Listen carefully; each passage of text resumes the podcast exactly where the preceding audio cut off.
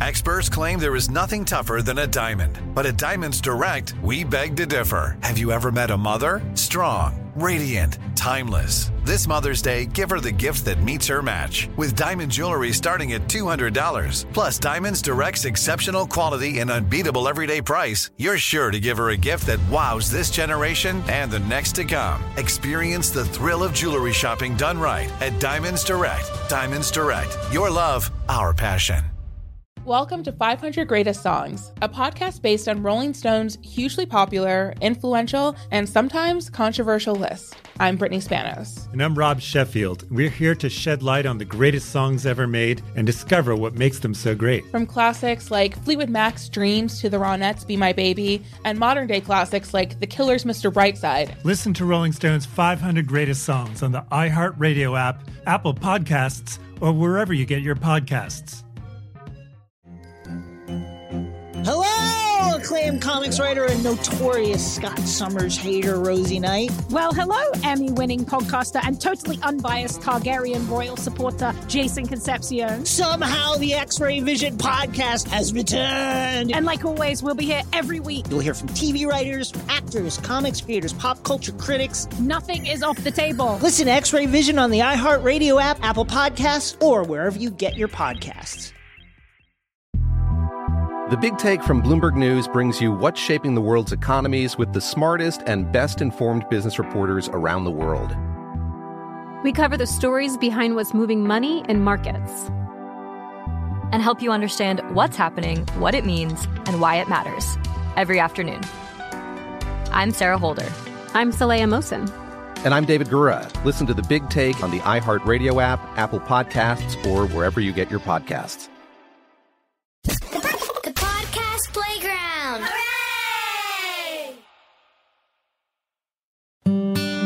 Welcome to the Taking a Walk podcast, the show where we explore music history on foot, sometimes virtual and often taking a walk in person. We're available at all the podcast destinations Apple, Spotify, iHeart, and the Podcast Playground. If you like taking a walk, please share it with your friends.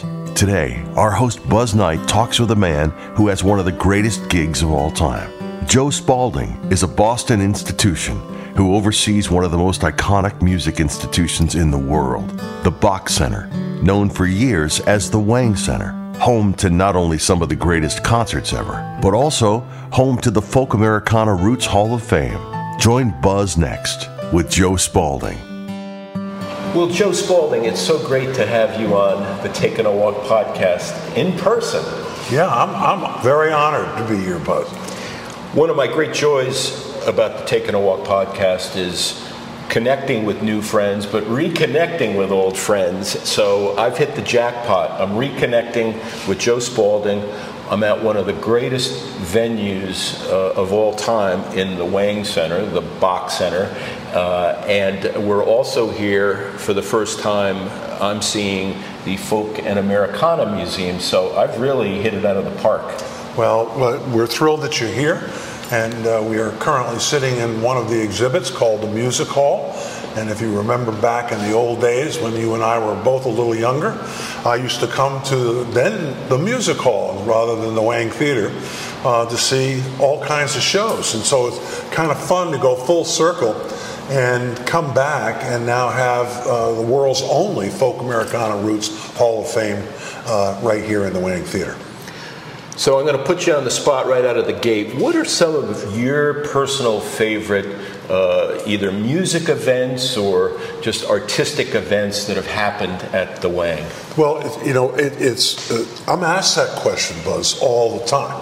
All right, and it's a little hard to answer because I've been the CEO here for 38 years, right? So my staff tells me I've seen over 7,000 uh, uh, concerts and events and all kinds of stuff. So I, I, I have uh, personal favorites, um, and they happened even before I um, even contemplated being here. I mean, uh, I first saw Cat Stevens here uh, in like 1970, right? I saw Bruce Springsteen here in 1970-ish uh, when he was playing on stage with just acoustic guitar and a cello player, right? And and I've seen the Allman Brothers and the Grateful Dead, and I've had them back, all right, several times during my career, and and so uh, I think the most memorable concert, though, for me was uh, a couple of years ago, 2014, when we had uh, Yusuf Cat Stevens back when he was touring. And he only played six theaters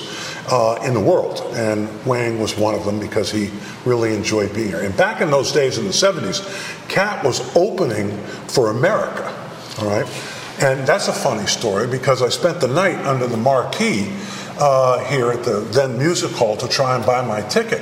And guess who was sitting right next to me? Ernie Boch Jr. No. And that's like 50 years ago, right? And so, and I couldn't figure out how we got to the box office window, and he ended up in the first row, and I ended up in the balcony. I have some, subsequently figured out how Ernie did all that. Uh, and one of my great pleasures in life before uh, Ernie stepped up to be the Boch Center was I got Ernie hooked when I brought back Cat Stevens and I put Ernie in exactly the same seat that he was in that many years ago. That's tremendous. So uh, I've had the opportunity to do a lot of things that way. You know, opening a Phantom of the Opera, opening Miss Saigon, being the first city out of out of New York for the for Rent the musical, uh, to to many concerts that continue on today. In fact, last week I had a real special one, and his name was Ed Sheeran played here right before he played Gillette Stadium for two sold out shows. So it was uh, been really special. And they all have a, a combination to, to the Hall of Fame. And they all have an affinity to this theater. So tell me about the uh, genesis of the museum. Well, um, back in 2000, probably 17, 18, you know, uh, uh, when you're doing this, uh, for a living for all these years. And you know, you know, I was back one of the founders of Great Woods. Go back further than that. And so, listen, it was a. It, it sort of evolves. You have to be able to change right? And as consolidation has gone and the live nations have gotten bigger and you know the AGs have gotten bigger and the and you know you are we're a non-profit performing arts center. We're our own little entity here in the city of Boston representing uh, all of New England. And so you have to think outside the box. So, what are you going to do when all this consolidation is going to go on? So, in 2019, I actually came up with this crazy idea to open a, a Hall of Fame. And because of my years of experience, I have friends who run the Country Music Hall of Fame and Rock and Roll Hall of Fame and the Grammy Museum. And so I went around and I visited all these places and uh, decided that, geez, we really could do this. And I went looking for a venue. But I had Neil Young playing here at that time. And Neil said to me, I don't think you should go anywhere. Why would you want to leave the building? Why don't you put it in the place that we all perform? And I thought, that was an interesting idea to go and discover that I had 57,000 square feet of available space with nothing in it. And I said, okay, let's do it actually in a performing arts hall. And no one has ever done that before. Well, so I was at that Neil Young show, first of all, which uh, was the only time I ever saw Neil, which was such an amazing show. I have goosebumps just thinking about that moment. But so Neil prompted this. Well, so he prompted it to the sense that you know he, he and, and that after we had the conversation, he got up off stage uh, twice in that conversation and said to the audiences on both nights, you know, Boston is is the folk capital of North America. And I thought to myself, my God, he's actually saying that kind of thing. And then he put it in his blog, and I said, okay, we're in. So now we got to figure out how the hell we're going to pull this off, right? Well, I had some really good friends. And David Bieber, an old time friend of ours. Yep. Um, and the David Bieber Archives, you know, we decided, okay, well, let's try to look at this. And you know, I've had a, a long career as a singer songwriter too. And so I knew most of these players. And so when you look around the music hall and you see Ron Pownall's pictures, or you see Robert Corwin's picture of Bob, uh, Pete Seeger, or you see the famous ones of uh, uh, Peter, Paul, and Mary. uh, and you see all the artists that are on the wall here. Every single one of those artists played here, all right? And actually, some of those pictures are of them playing here. And so this gave us the genesis of saying, okay, here's what we're going to put together. So then we decided, okay, you got to have good people. So we, uh, you know, made a deal with a group called the Museum Collective, which is Bob Santelli, who used to work at the Country Music Hall of Fame, Rock and Roll Hall of Fame, Paul Allen's popular one, ran the Grammy Museum for 15 years, now runs the Bruce Springsteen Archives, and we banded together with Deana McCloud from the um, uh, Woody Guthrie Center in, in Tulsa. We went out and we went to the world. Everything that you're going to see today, Buzz, on your walk, um, has been delivered by the artists. All right, so nothing's been purchased. Everything's on loan from estates, from Pete Seeger's original banjo to Tom Rush's guitar that I saw him play in 1968 uh, with the Naked Woman on the fret to, to Tom Scholz's guitar from Boston. They're all here because the artist thinks this is a good idea. You have a great uh, advisory board also for the museum. Uh, there's a long list of some notorious figures that are part of that. Talk about some of that group. Well, that was that was that was fun too. All right, because uh, there used to be an album in this in this case right over here, Buzz, and it had a it had a picture of Noel Paul Stookey uh, from Peter Paul and Mary uh, on releasing his first album that wasn't Peter Paul and Mary. All right, and it was called Bodyworks. And in that picture um, is a gentleman with a tie and coat with a long, darker beard than mine is today, with a little bit darker hair than I had then. And 45 years ago, I was arranged to, he was a friend of mine, and I had recorded with, at his studio in Blue Hill, Maine, and I had, you know, he, he was a mentor to me. And uh, I helped do that album cover shot and we had the record here uh, in part of the Hall of Fame. And Noel came on board, and uh, you know we were friends with Joan, uh, and you know Betsy Siggins is from around here too. You know I could just go on and on and on, and they all said yes, I, I want to be a part of this. And we then had a big gala. Uh, and all the artists came. They all performed. We raised like three hundred thousand dollars, and then COVID came, and we shut down for two and a half years. So, uh, how are things post COVID? Well, that's the fun part about this thing. You know, when you look at the history of the Country Music Hall of Fame, and I'm only going to use that as one example, uh, but most people don't know that the Country Music Hall of Fame is, you know, like 59 years old, right? And it started a long time ago. You know, the, when when Broadway wasn't quite like what Broadway is today in Nashville, and you know, we've actually reopened in September of 2021, 22, all right, last September. And we now have seven exhibits going. Uh, we're, we're ahead of the game of where my sisters and brothers out there have you know, long struggled to get to where they are today. And today, Country Music Hall of Fame is quite something, right? It gets a lot of tourists. Our model is not quite the same because we're a living, breathing, performing arts center. So it's not general admissions that you're going to the Rock and Roll Hall of Fame or the Country Music Hall of Fame. You got to come and make a tour. You got to book a tour. You got to go on a tour. Uh, and if we have artists playing here, you can't go to certain places, right? But we even put exhibits backstage. And why do we do that? So that when artists come, they actually don't rarely come to the front of house so they get a chance to walk right from their dressing room right into Arlo Guthrie exhibit that you'll see today, or Life in Six Strings, which is Ernie Boch's guitar collection. And they say, Holy mackerel, this thing really does exist. Would you like my guitar? And the answer is, Yes, Neil, we would. So that, that's how it works.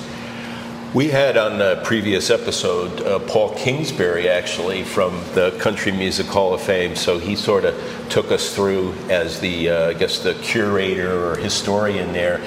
So is it fair to say you are the Paul Kingsbury of the Folk and Americana Museum? Well, at the moment, that is true. All right, and uh, uh I am. And I have a great team, and Bob Santelli and Deana McCloud and and David Bieber and others that have been. And you saw the advisors. Yeah, they're, they're these are you know famous musicians that play. You know, Bob Crawford's in the Avett Brothers, right? So, or Avett Brothers, if you want to. And it's it's been really wonderful that way. And so they have helped to spread the word, right? And as you spread the word, it takes time to build. But um, uh, uh, it's helped us get artists to come. So it's it's you know when you're competing against, uh, and it's not competing because we promote and present with Live Nation and AEG, but you know we're having to battle MGM Fenway and we're having to battle Roadrunner, and you have to balance between the pavilion and here, and are there enough artists, and you have to do that all day long. And then we wanted to start our own proprietary program, which we just we just had our first festival. It was called Wozfest. And we had Don Was, you know who he is, one of the most famous producers in the world. Uh, and we had a festival uh, for four days, and it was a huge success. Um, so we're feeling pretty blessed at this moment. And so we're 10, 11 months back open. And um, uh, things are going along uh, very swimmingly at this particular. And we're opening two new exhibits, uh, one in, uh, two in August, in September. September 13th. One is Bruce Springsteen, um, which will be in both spaces backstage. And on the, on the third floor, we're opening the Legends exhibit. And the instruments that we're going to have and the memorabilia have been in the Smithsonian, they've been in the National Museum for uh, African American Music in Nashville, they've been in other, other venues, but they have never been in the same place at the same time as they will be at the Folk Americana Roots Hall of Fame in September. I love it. I love it. Well, can you take me around to the room here that we're in first and sure. uh, share some of your thoughts and um, showcase some sure. stuff? That would well, be great. Um, so, uh, you know, I was mentioning uh, that one of the things I always do when I do the tours myself, which is rare these days, but I go to people like you. We've been in the business a long time. So you look at that album cover. And One of my favorites of all time, music from Big Pink. That's the music from Big Pink. But as your audience knows, there's no there's no the band on there, and there's no music from Big Pink, right? Do you know why that is? No. Okay, well, it's not. that that looks like a pretty good illustration, original, right? So then you walk around here, and I say, well, so let me just tell you who did that. So here's the self-portrait. Can you read what it tells me right there? I think that says Bob Dylan. That is exactly correct. So here's Mr. Dylan's picture, and Mr. Dylan painted that picture of the music of Big Pink. Bingo. Okay, so bingo. That's how you try to tie these in. Yep. These guitars you see here are Asa Brebner's, and you know he was in the Modern Lovers. He was in Robin Lane and the Chartbusters. He created this as a hobby. And uh, right before he died, unfortunately, of a heart attack, he uh, donated all these guitars to the Hall of Fame. And, you know, these are sort of interesting when you look at these to decide, okay, well, you know, uh, uh it stimulates thought, right? Beautiful. And you keep going around the room, and, uh, uh, you know, these are the famous pictures by Robert Corwin, and this is of Uh, Pete Seeger and banjo. And when you go to the third floor, his original banjo is now on the third floor, and it hasn't been anywhere in a, you know, a decade or more. It's been sitting inside a vault, but it's here. And these are all Ron Pennell's pictures, which we were talking about early or on of Neil Young, all playing here. So he's played here over 50 years, right? Now, I love this picture over here, and since we're friends, uh, everybody comes in and says, "Oh my God, look at the! This is in the Wang Theater. You can see everybody's up and going like crazy, and they all want to know who was the act." And I didn't really want to tell them that this is Ten Inch Nails, because it has nothing to do with folk Americana roots. But the idea was it's a beautiful picture, and you'll see it on the third floor, where we have pictures of uh, Billy Strings playing here and others. But this does sort of connect in that didn't Trent Reznor he did uh, yeah. work with Johnny Cash? Yes, he did. So it all kind of comes back. Well, that's the point of Folk Americana Roots Hall of Fame. So everything started with roots, all right, and then it just blossomed out. And you know, Ed Sheeran walked to the front of the stage uh, after he played with his band and then did his hits, and then he walked to the front of the stage, unplugged his guitar, walked away from the mics, stood on the front stage of the of the Wang, looking at 3,500 people, and said, "I am a folk artist. I have always been a folk artist, and I'm going to sing you an Irish folk song that my grandmother taught me." And then he sang it a cappella. That's great. And you could have heard a pin drop. So he talked about the experience of being an artist where I'm now going to play you this hit song. But I used to play this song just the way I'm going to play it for you now in bars and nightclubs for 20 years and nobody listened. And you threw things at me. now I'm going to play it and you're going to sing it back to me. Okay? Which they did. And that's the point. It grows from where it is. Yep. But arts keeps us a civilized society, and the music and the history of that does the same thing. And then if you keep going around the room, this is a famous picture of Mr. Dylan and Al Kooper at, at uh, Newport Folk and Joni Mitchell at Newport Folk. And Peter, this is the most famous picture of Peter, Paul, and Mary. And look how young Noel is. Noel's now my friend. He's 83 years old, 84. He makes me look, you know, I, I'm only 72. And he looks 50, right? and, I, and I'm walking around limping and, You have the energy of uh, a 14 year old. Well, well, I shouldn't say that. You have the energy of somebody who's a year and a half old who has that boundless energy because we know some 14 year olds just stay in their room and play That- video games. that- that's that's exactly right. so then we mix it up with a lot of, of stuff that David Bieber has in his archives, and you know famous pictures of Joni and a lot of her stuff. And you know she's been here and she played. One of her last concerts was here, um, and. Uh, Mark Spector, who's her manager, uh, is a very good friend, manager of Graham Nash as well. And all these artists, we just presented Graham Nash at the Cabot uh, and the Music Hall, and hopefully having him back here. And then the purpose of this wall, and this wall is about to come down, uh, so you're probably seeing it for the last time. Um, all these artists, you know, from Odetta to Doc Watson to Joni, these were all here. Cat Stevens, 1974, Bruce Springsteen, 78, John Prine, you know, so all of these artists then came along. Look at Brandi, right? Now Brandi's the biggest artist on the planet right now. Yeah. Right? And this is her at the Life is Good Festival in Canton. Right? She was just at Levitate, Levitate this past weekend. Um, and then the idea of this was that you have established, new, and the newer. That artists never changed. The old artists are the past, and the newer artists are the present, and the ones that are coming, you got to nurture, right? And that's what the Hall of Fame is about. Um, and then again, over on this side. And, you know, we have Leonard Cohen's Lifetime Achievement Award, uh, lots of memorabilia. And so you can spend a lot of time here uh, uh, when you come back. And isn't it interesting? As you get up and go around into other spots in the building, you're going to see exhibits that the public sees every time they come to a concert. So when 3,500 people were here for Ed Sheeran, they're wandering the thirds and the fourth floors and down here and through the cultural heroes and seeing all of the exhibits that they can see. But they don't have any time, right? So what do they do? They book a tour and they come back. And that perpetuates what we're trying to do. It's brilliant. This um, this poster here, um, that's my old radio station that I was part of. that for- is exactly correct. For many years. This is 92.9 WBOS, the holiday concert, Indigo Girls, Aimee Mann, uh, Tuesday, December 10th. I don't know what year that was, but You know uh, what? That, isn't that the funniest thing? I've now noticed it that I, when as I collect all this memorabilia and I'm trying to decide what it was, none of us dated these things. Right. You know how stupid of that was that we didn't say, you know, 2019. 1964. We just didn't do things like that, right? We just thought it was, hey, this is what's happening. It's happening now. It's awesome. And look, this is my friend Chuck McDermott in Wheatstraw. Chuck is on the on the Hall of Fame uh, board, and I don't know if you remember him. Boston artist, Sure. Um, smart businessman, politics.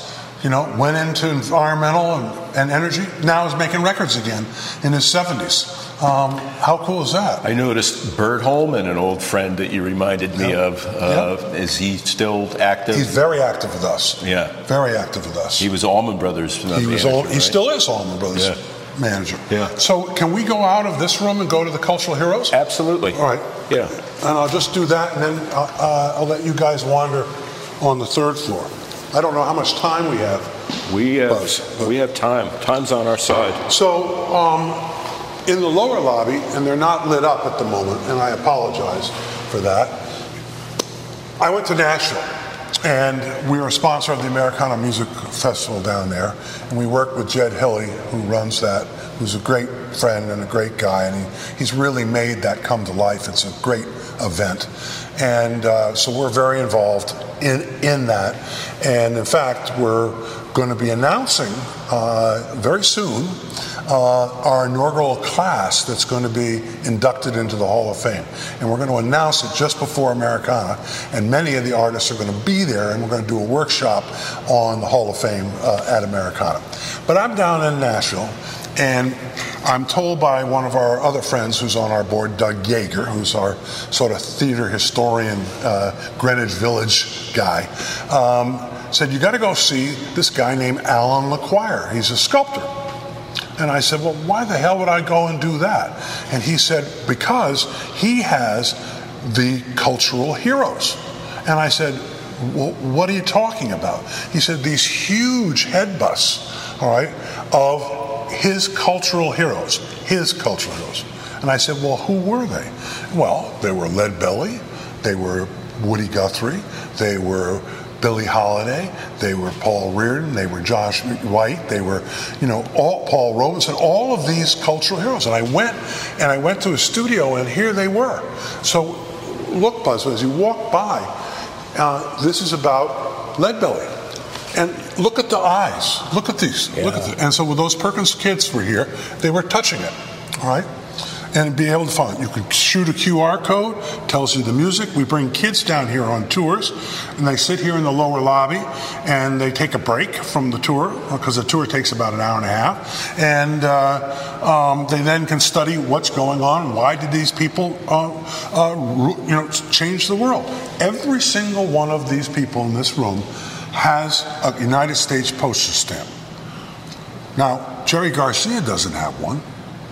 I don't have one, okay? but they all do, yeah. all right? And yet all of these people were thought of as communists.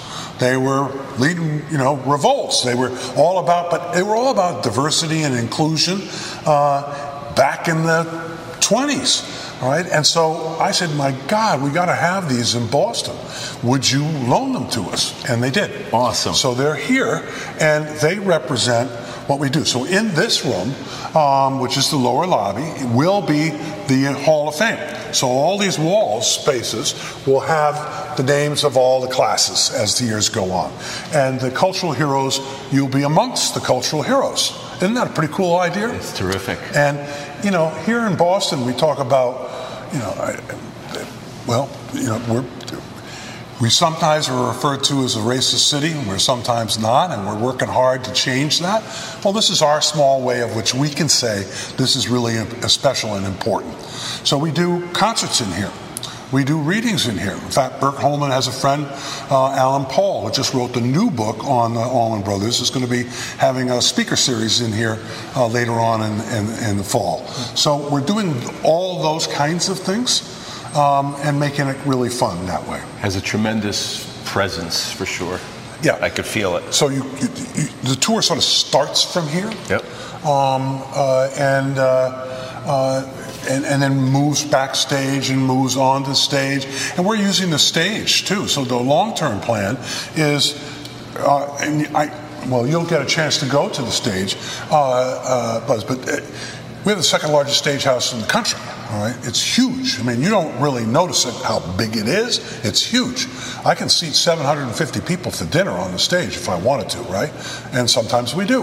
But uh, we're going to use it as exhibit space as well. And so we're designing exhibits to go in, in container cargo, cargo type things, where, where, the door opens up on one side, it's all uh, uh, air conditioned on the inside, humidified, all the rest of that stuff, and the exhibit's in. And then a forklift picks it up and stacks it at the back of the stage. So when there isn't a concert, we just take the forklift and put things on the stage, and you get to look at exhibits on the stage.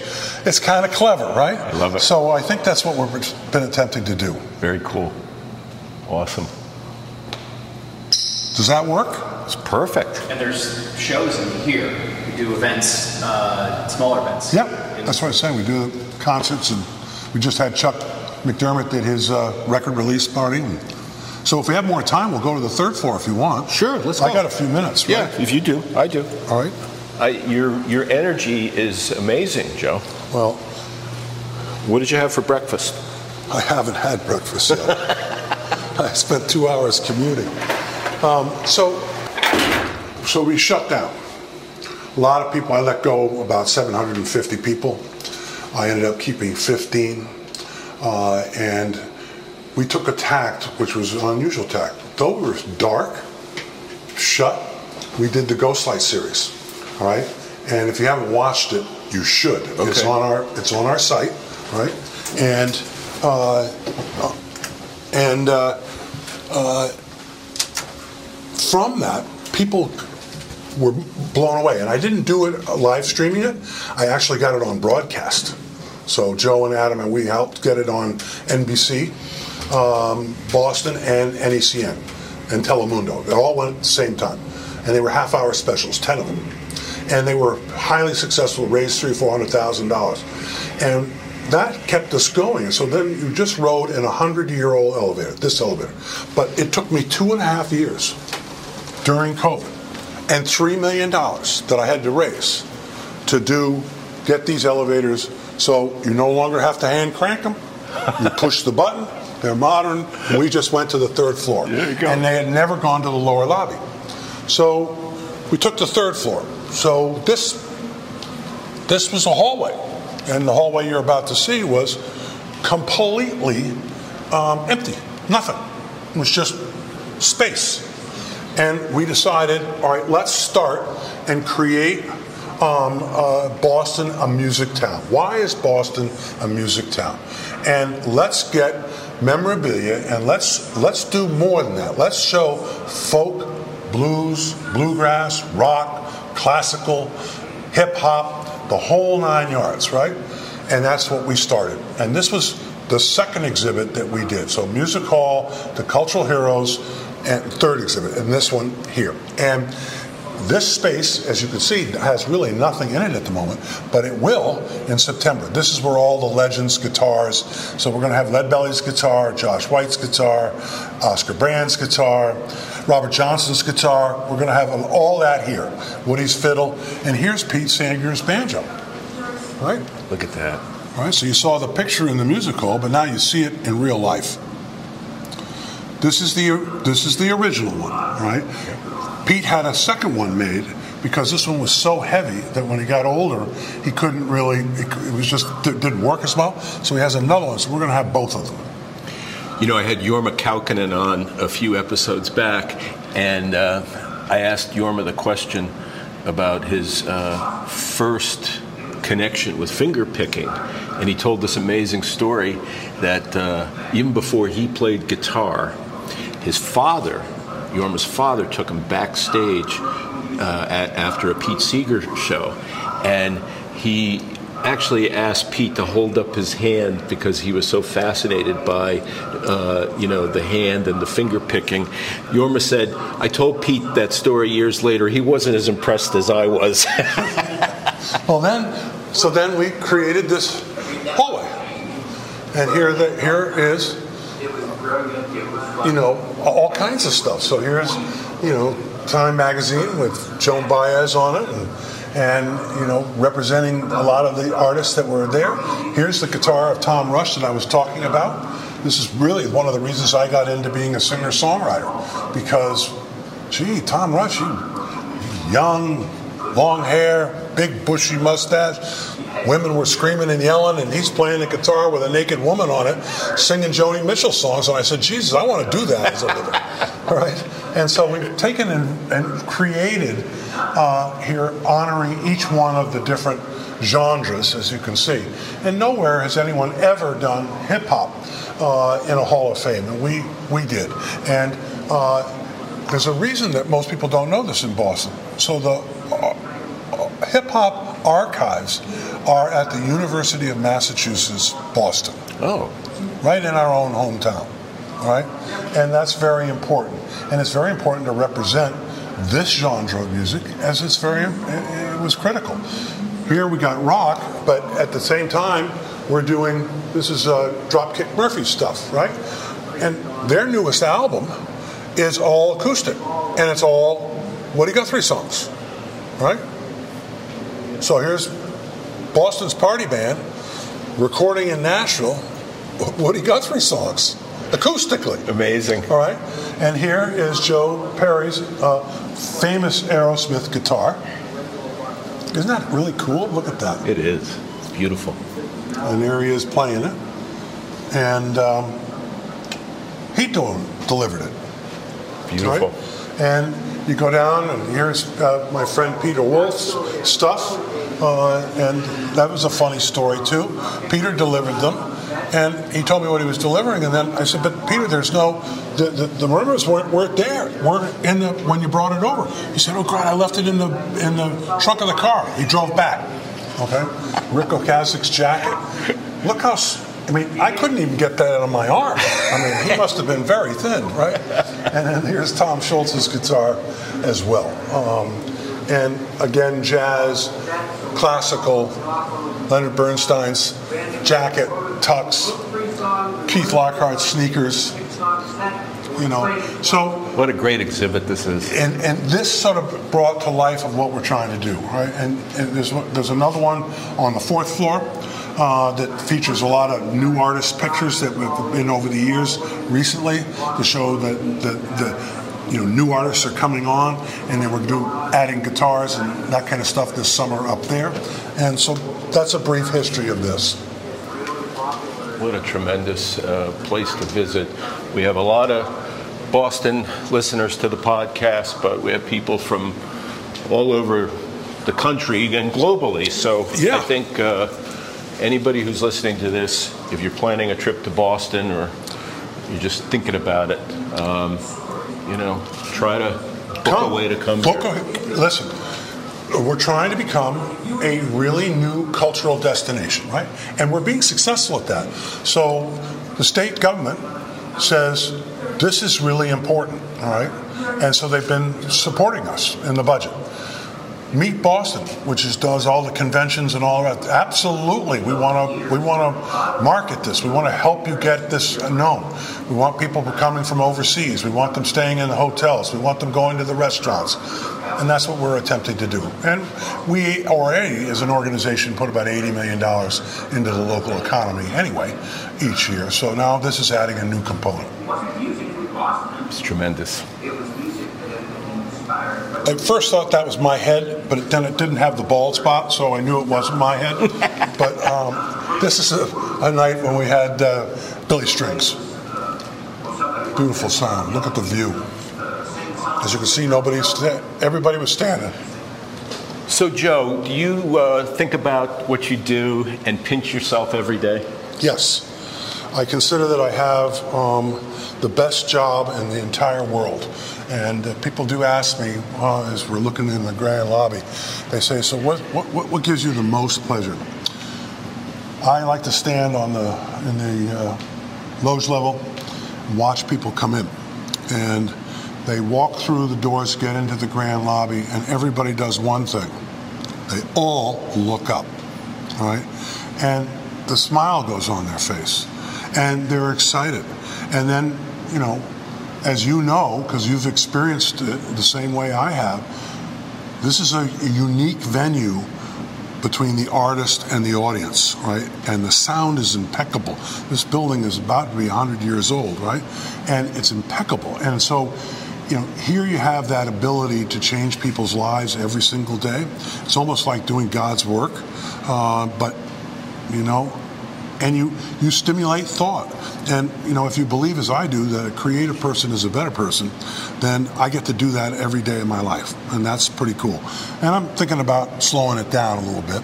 Uh, and, uh, uh, you know, I'm looking forward to, I'm playing my guitar more and more again.